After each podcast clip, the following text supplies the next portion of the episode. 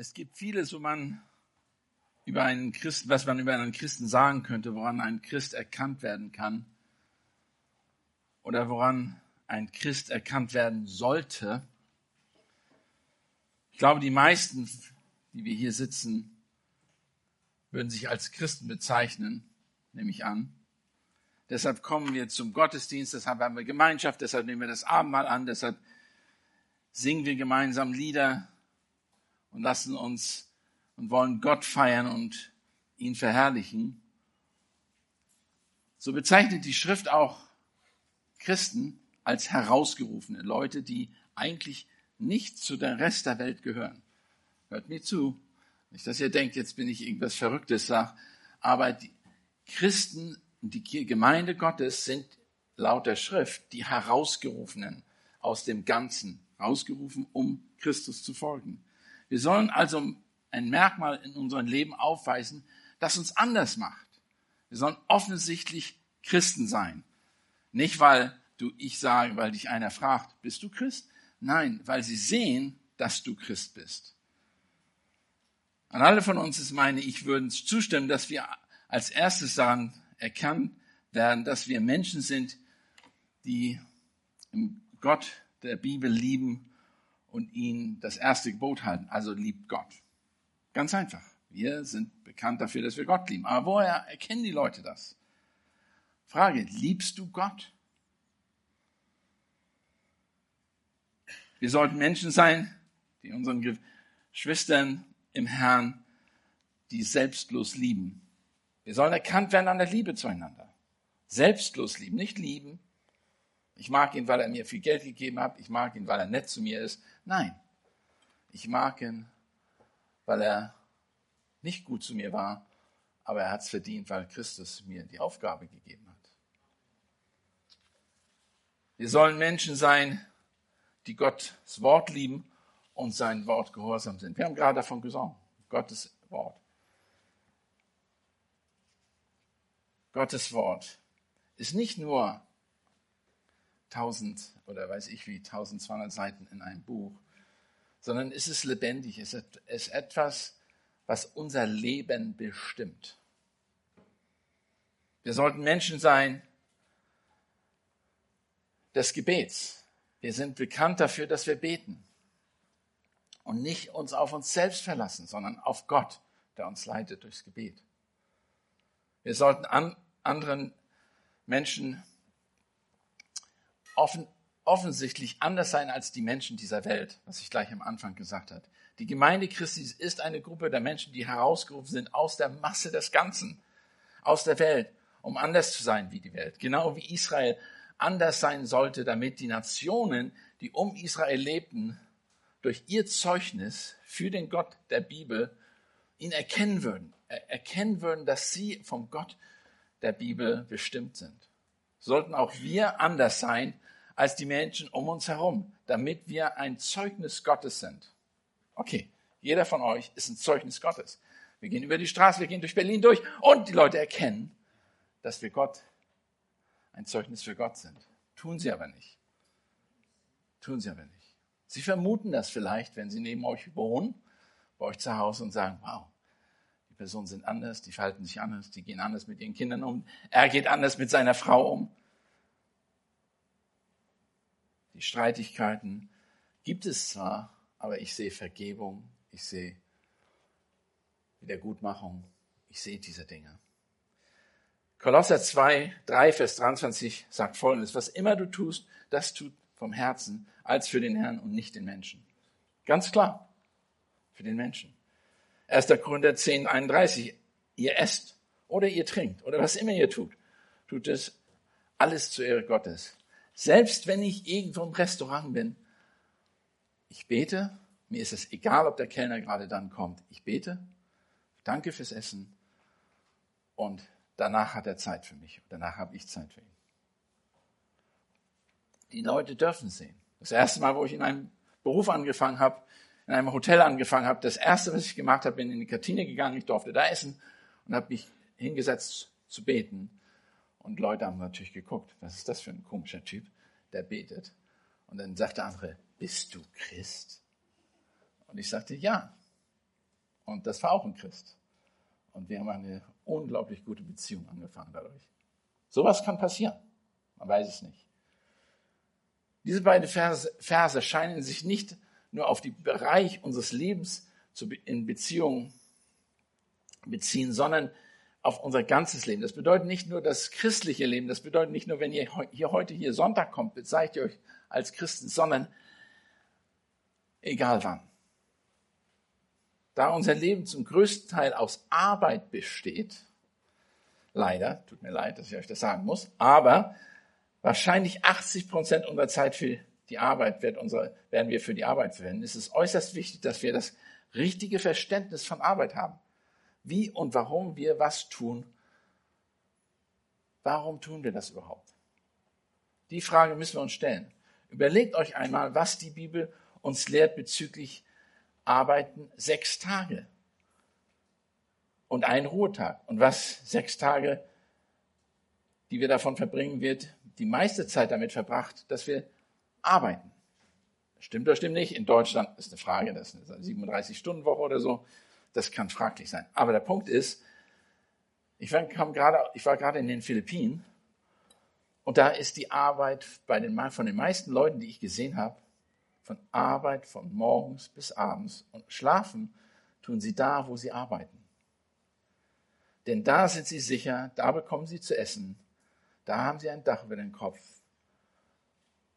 Und manchmal ist es nur ein Karton, aber da leben sie andere Perspektiven.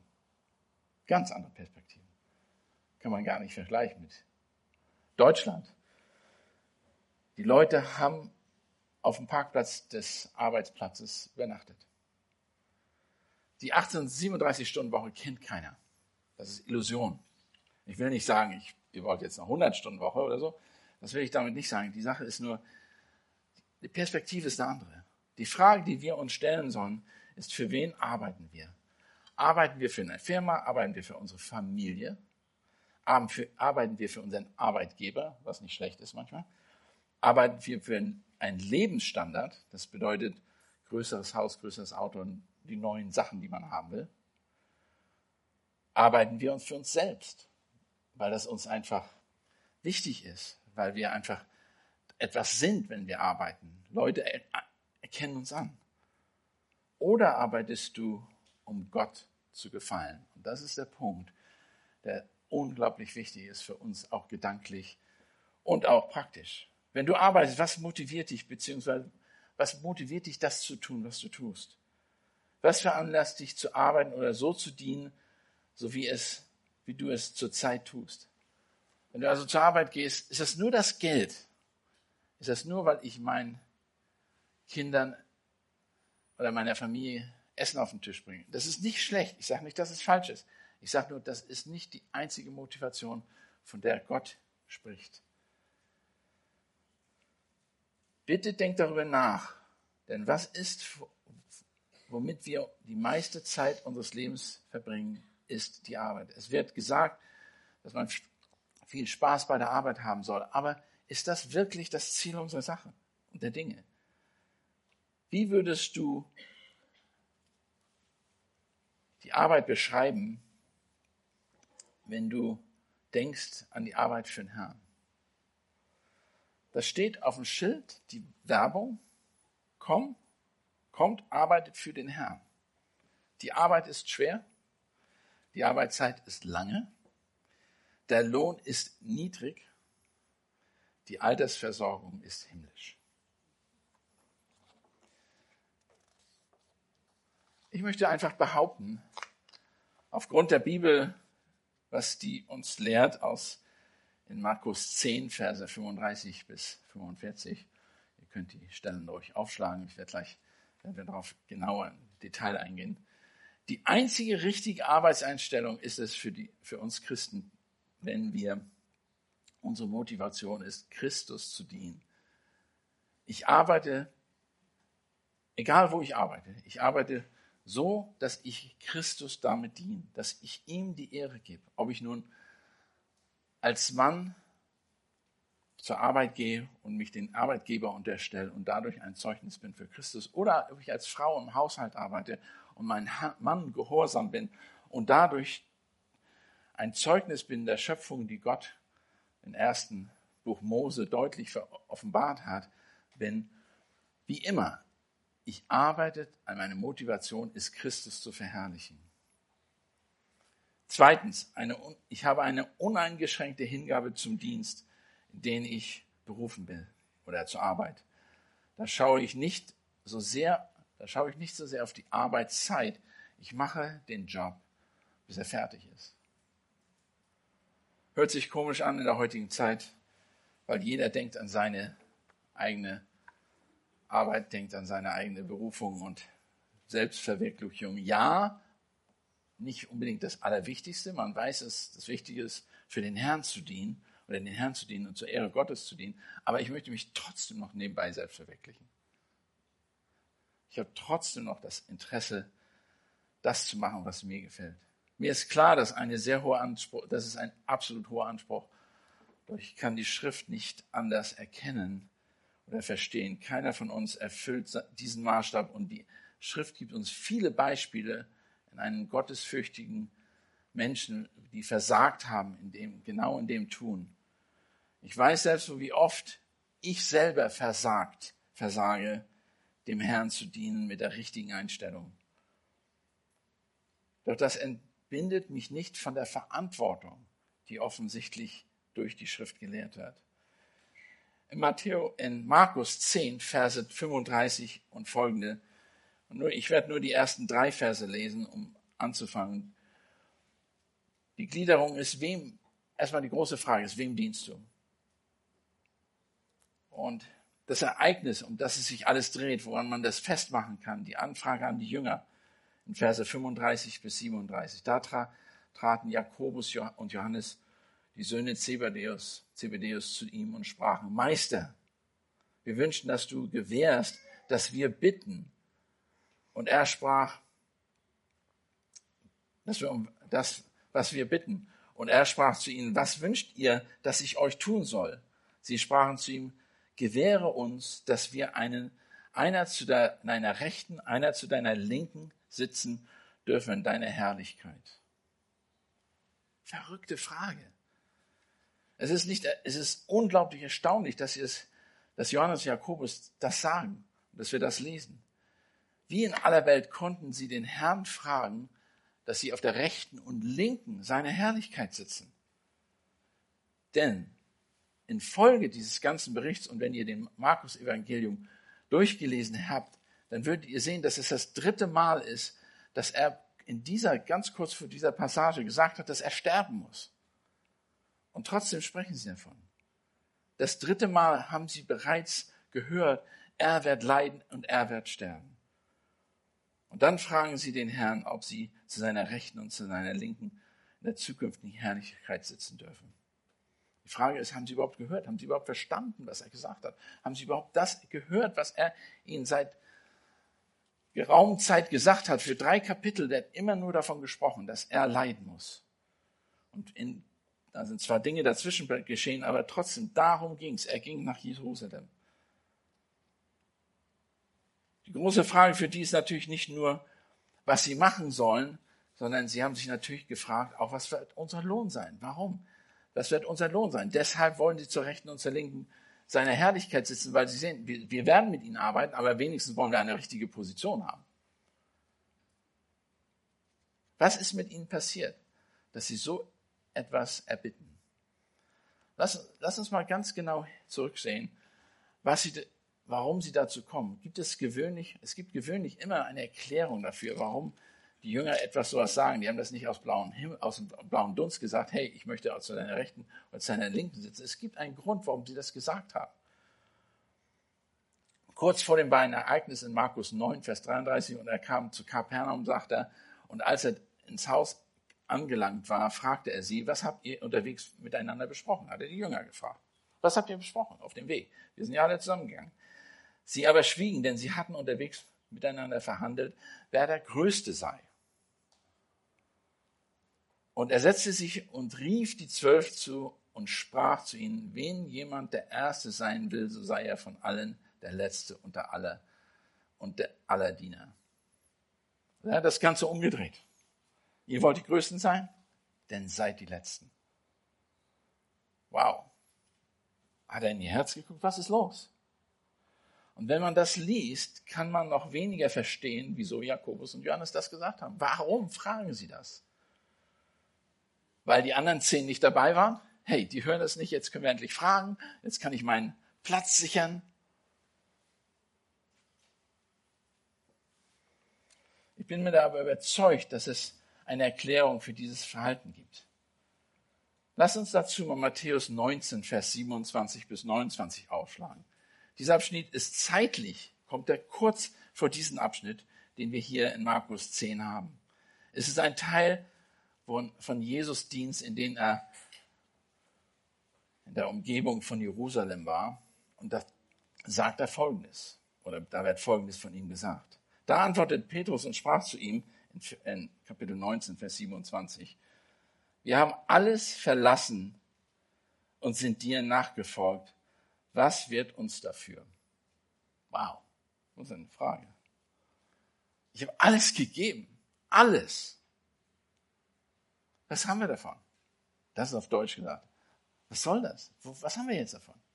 Und er sagt, Jesus aber sprach zu ihnen, wahrlich, wahrlich, ich sage euch, die ihr mir nachgefolgt seid, werdet in der Wiedergeburt, wenn der Menschensohn auf dem Thron seiner Herrlichkeit sitzen wird, auf zwölf Thronen sitzen und die zwölf Stämme Israels regieren oder richten.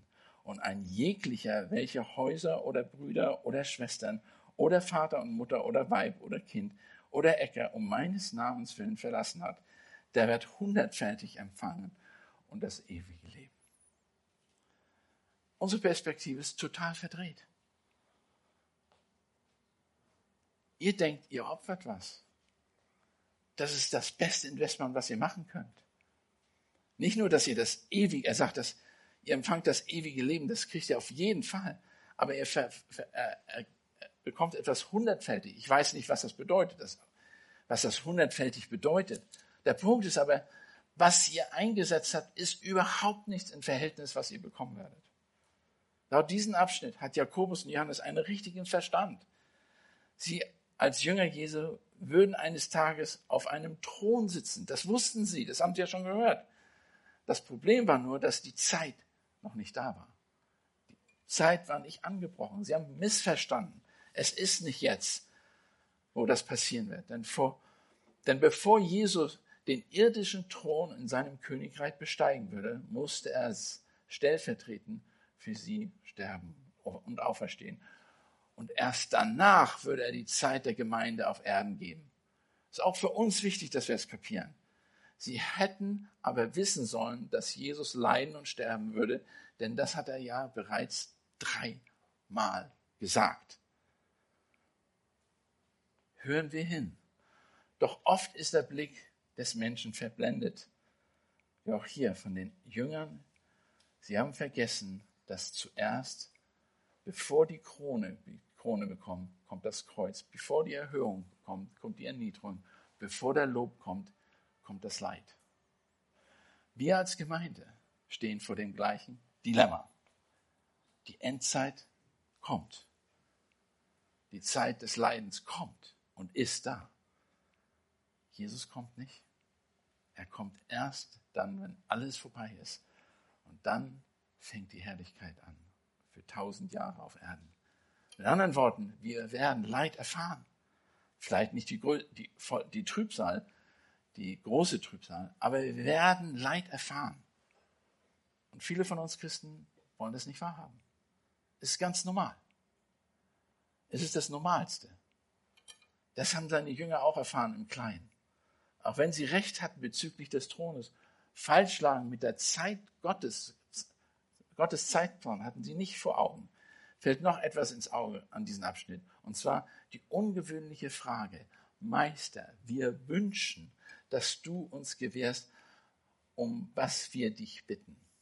Wir wollen einen Freibrief haben. Du gehst sozusagen zu deinem Arbeitgeber. Kannst du mir den, kannst du mir die Stelle geben, die ich haben möchte? Und erwarten, dass er Ja sagt? Ist doch gut, ne? Ich möchte die Stelle haben, die du. Welche Stelle kannst du mir geben? Seine, sie meinten, dass sie in eine freie Positionswunsch für ihren zukünftigen Dienst im Königreich der Könige zustand. Sie konnten einfach sagen, hey, den König aller Könige, ich sitze zur Rechten und zur Linken. Sie wollten sich einen Arbeitsplatz sichern. Nachdem sie Jesus nachfragten, was sie genau sich wünschen, zweifelte er, dass er sie wirklich verstanden haben, was sie ihn erbeten hatten und in was für eine Situation sie sich befanden. Sie wussten also überhaupt nicht, sie haben gar nicht begriffen, dass der Zeitpunkt ein falscher war, dass Jesus leiden musste und sie auch leiden müssen und zu einer Extreme, die sie sich bestimmt nicht vorgestellt haben. Und so ist es mit uns auch. Wir würden am liebsten schon verherrlicht werden. Wir würden am liebsten schon Gottes Regierung oder Jesu Regierung erleben. Aber die kommt nicht. Die standen also nun vom König aller Könige, dem sie eigentlich dienen sollten, und bitten ihn, dass er ihnen dient. Was für ein Widerspruch. Aber so sind wir auch. Wir leben, manchmal beten wir und beten um etwas Wichtiges, denken wir, dass Gott uns das erfüllt. Dabei wollen wir uns nur selber unsere Träume erfüllen. Und Gott möchte, dass wir retten und dass wir ein Zeugnis für ihn sind.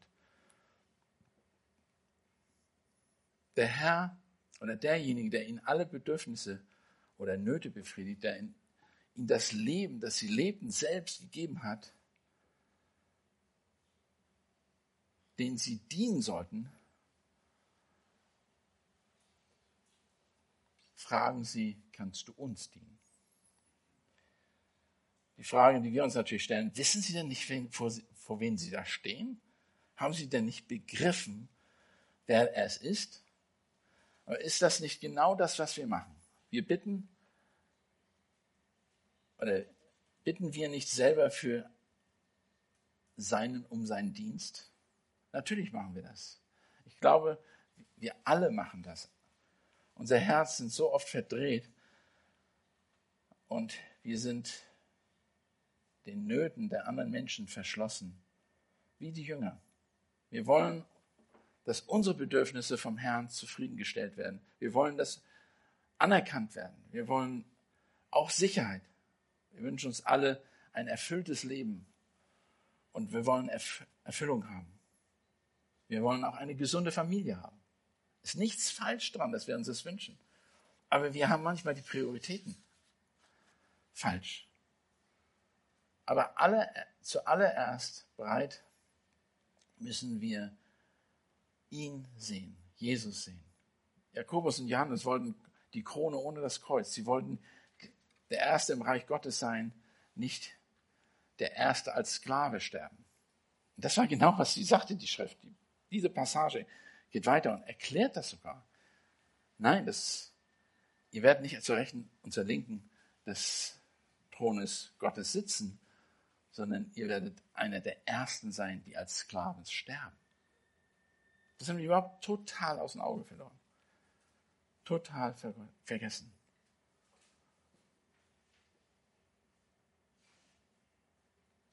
Es wird oft gesagt, wenn ich nicht der mit Freuden bereit bin, den zweiten Platz, ja den zwanzigsten Platz einzunehmen, wenn ich keine Einwände vorbringe, dass ich vorbringe, dass ich unwürdig bin, den ersten Platz einzunehmen, dann weiß ich nicht von der Liebe Golgottas.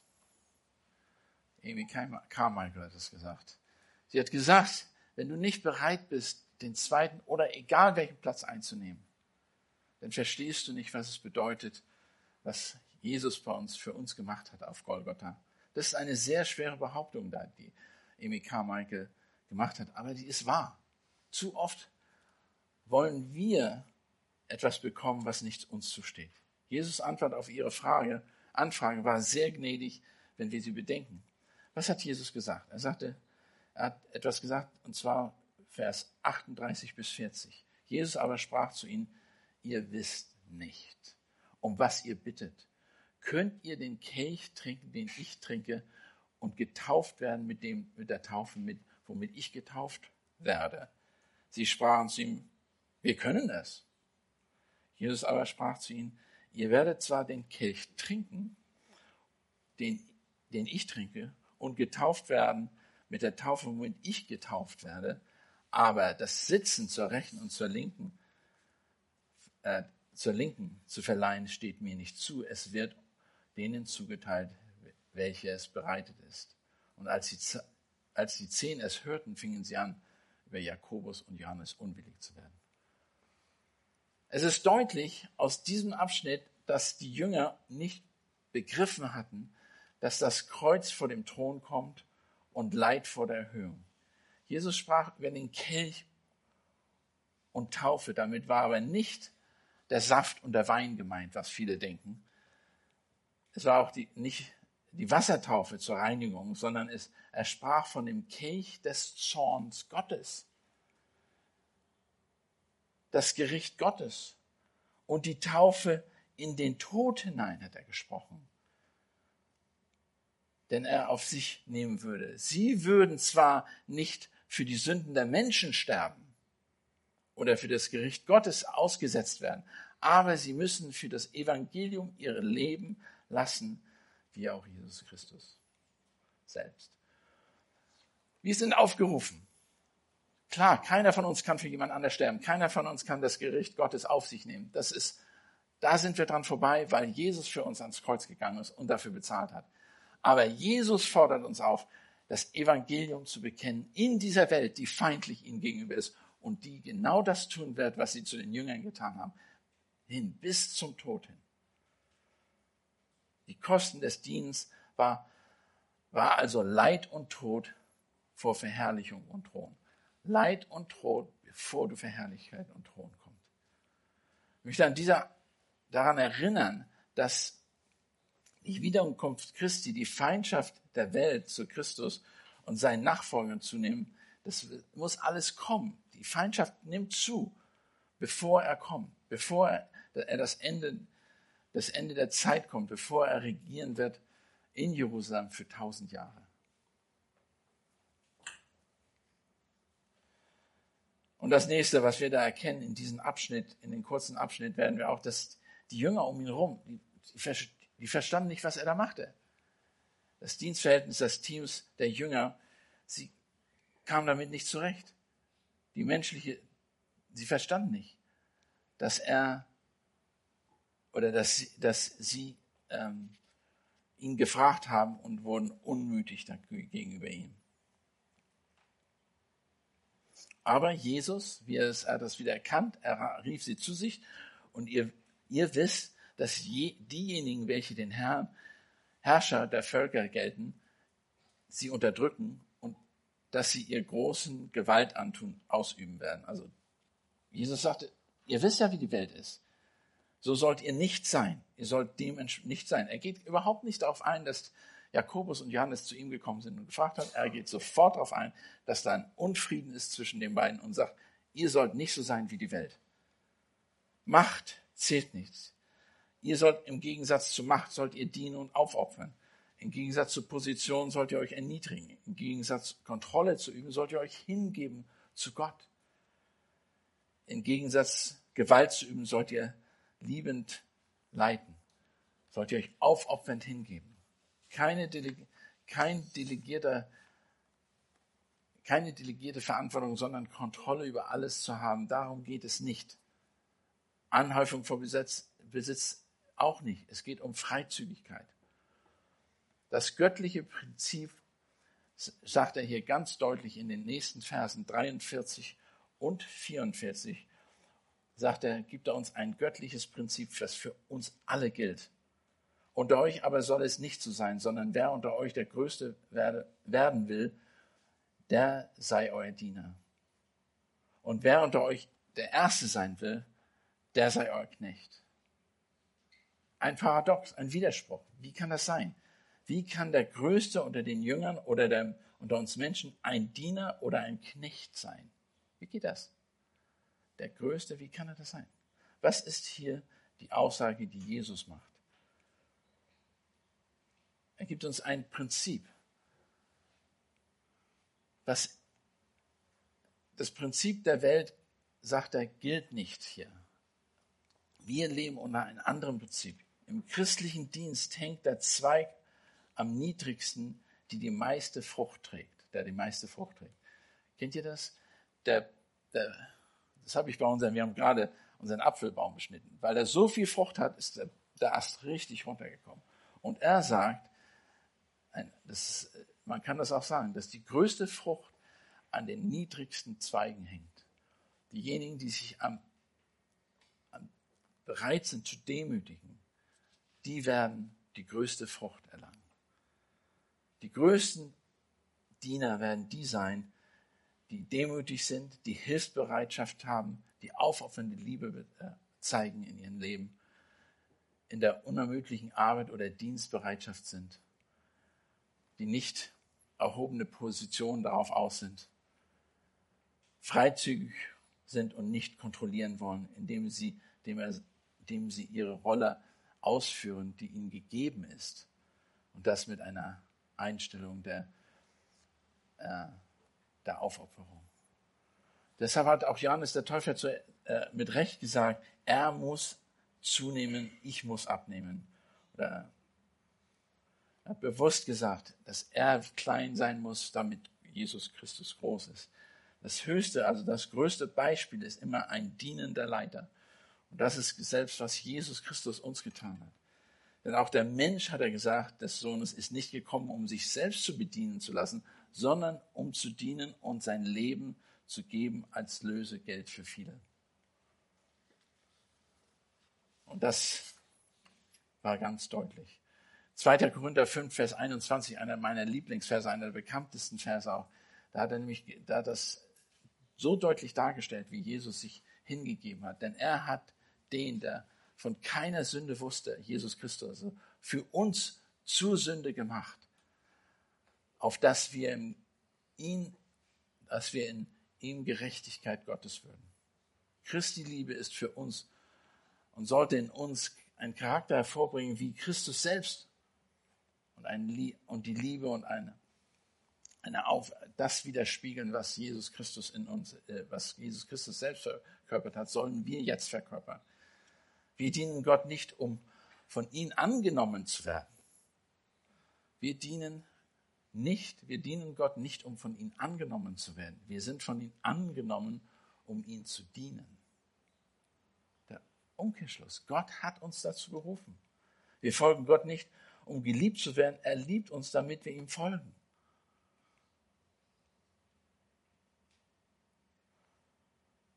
Oft wird vergessen, dass Gott alles schon gemacht hat. Und wir können deshalb unser Leben freizügig geben. Freizügig geben, damit wir ein Zeugnis für Gott, Jesus Christus, auf Erden hier sind.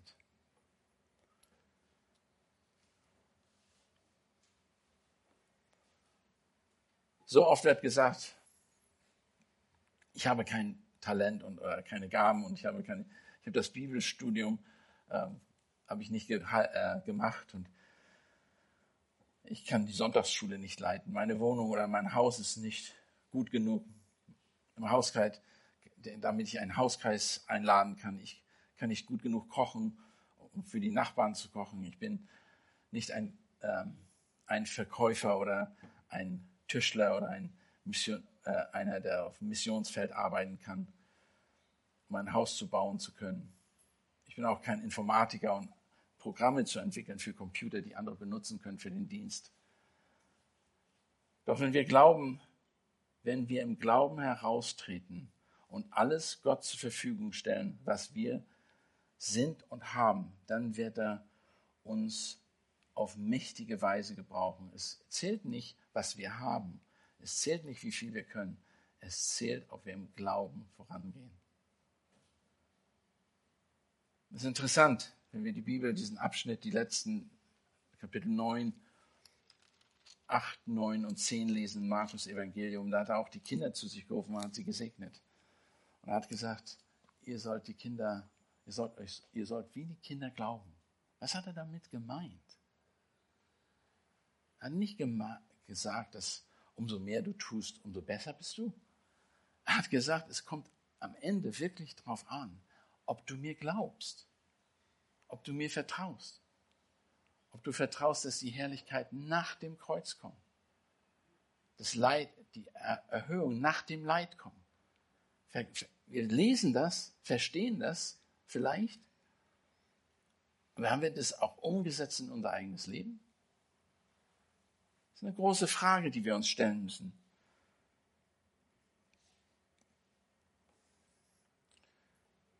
Wie viel ist genug? Wie viel haben wir, wenn Gott mit uns ist? Wie viel ist genug?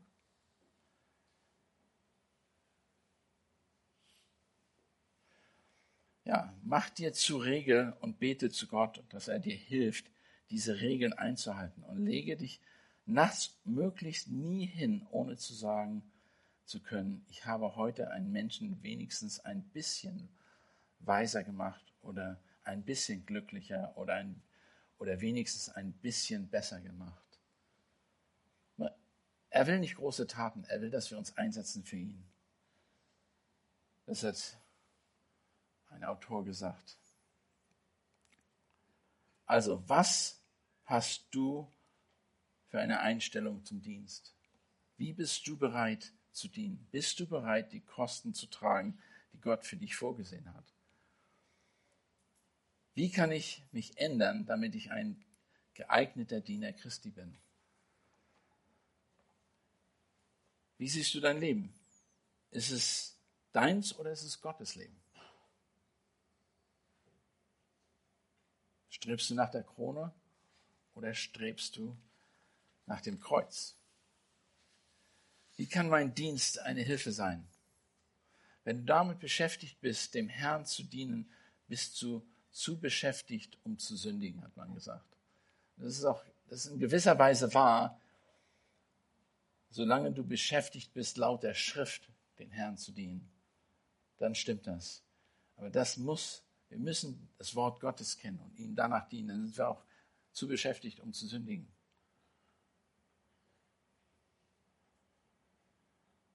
Derjenige, der versucht, irgendwann irgendwas Großartiges zu tun, den Herrn zu tun, für den Herrn zu tun, wird niemals etwas tun. Wenn wir immer planen, irgendwann, irgendwann kommen wir dazu. Irgendwann. Ich habe das jetzt gerade erlebt an mir selber. Ich wollte an, zu einem Ort fahren mit gewissen Leuten und dann, wo ich aufgewacht bin, mehr oder weniger, ist das der Ort, den ich besuchen wollte, nicht mehr. Gibt es nicht mehr. Weil ich das für Jahre rausgezögert habe und sagte, ich will da hinfahren mit den Leuten, ich will da hinfahren mit den Leuten, ich will da hinfahren. Habe das doch nicht geschafft und jetzt gibt es diesen Ort nicht mehr. Möge ich zu je, jeder Zeit, sagt er, sage ich, jetzt und für immer ein Beschützer für die Schutzlosen sein, ein Wegweiser für alle, die in verwirrt, sich verwirrt haben, ein Schiff für diejenigen, die im, die im Ozean überqueren oder verloren sind, eine Brücke für die, die über die Flüsse überqueren müssen, ein Zufluchtsort für die Gefahrenen, eine Lampe für die kein Licht haben, ein Zufluchtsort für die, die keinen Schutz haben. Und ein Diener für die Notleidenden.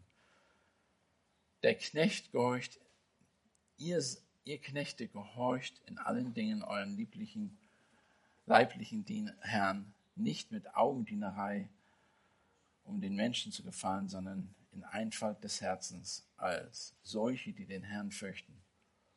Was immer ihr tut, das tut vom Herzen als dem Herrn und nicht den Menschen, der ihr wisst, dass ihr vom Herrn zur Vergeltung das Erbe empfangt, empfangen werdet, so dient dem Herrn Christus. Kolosser 3, Vers 22 bis 24. Lass mich beten. Vater Gott, wir wissen, wir wissen, dass du der Herr und der Gott bist, der die, der Herrscher über die ganze Erde ist. Und wir danken dir für das, was du tust und wie du die Geschichte schreibst. Wir beten auch, dass wir Diener sind, die dir dienen und nicht uns selber und dass wir erkennen, was unsere Aufgabe ist in dem Dienst unseres Herrn. Wir wollen dir in allem die Ehre geben, auch gerade jetzt. Und wir wollen auch nicht vergessen, Herr, dass du uns ein Beispiel hinterlassen hast. Du bist uns vorangegangen, du hast es selber praktiziert. Du bist nicht gekommen als jemand, der bedient werden will, sondern jemand, der dient, um viele zu retten. Und das, dafür danken wir dir und bitten um deinen Segen in Jesu Namen. Amen.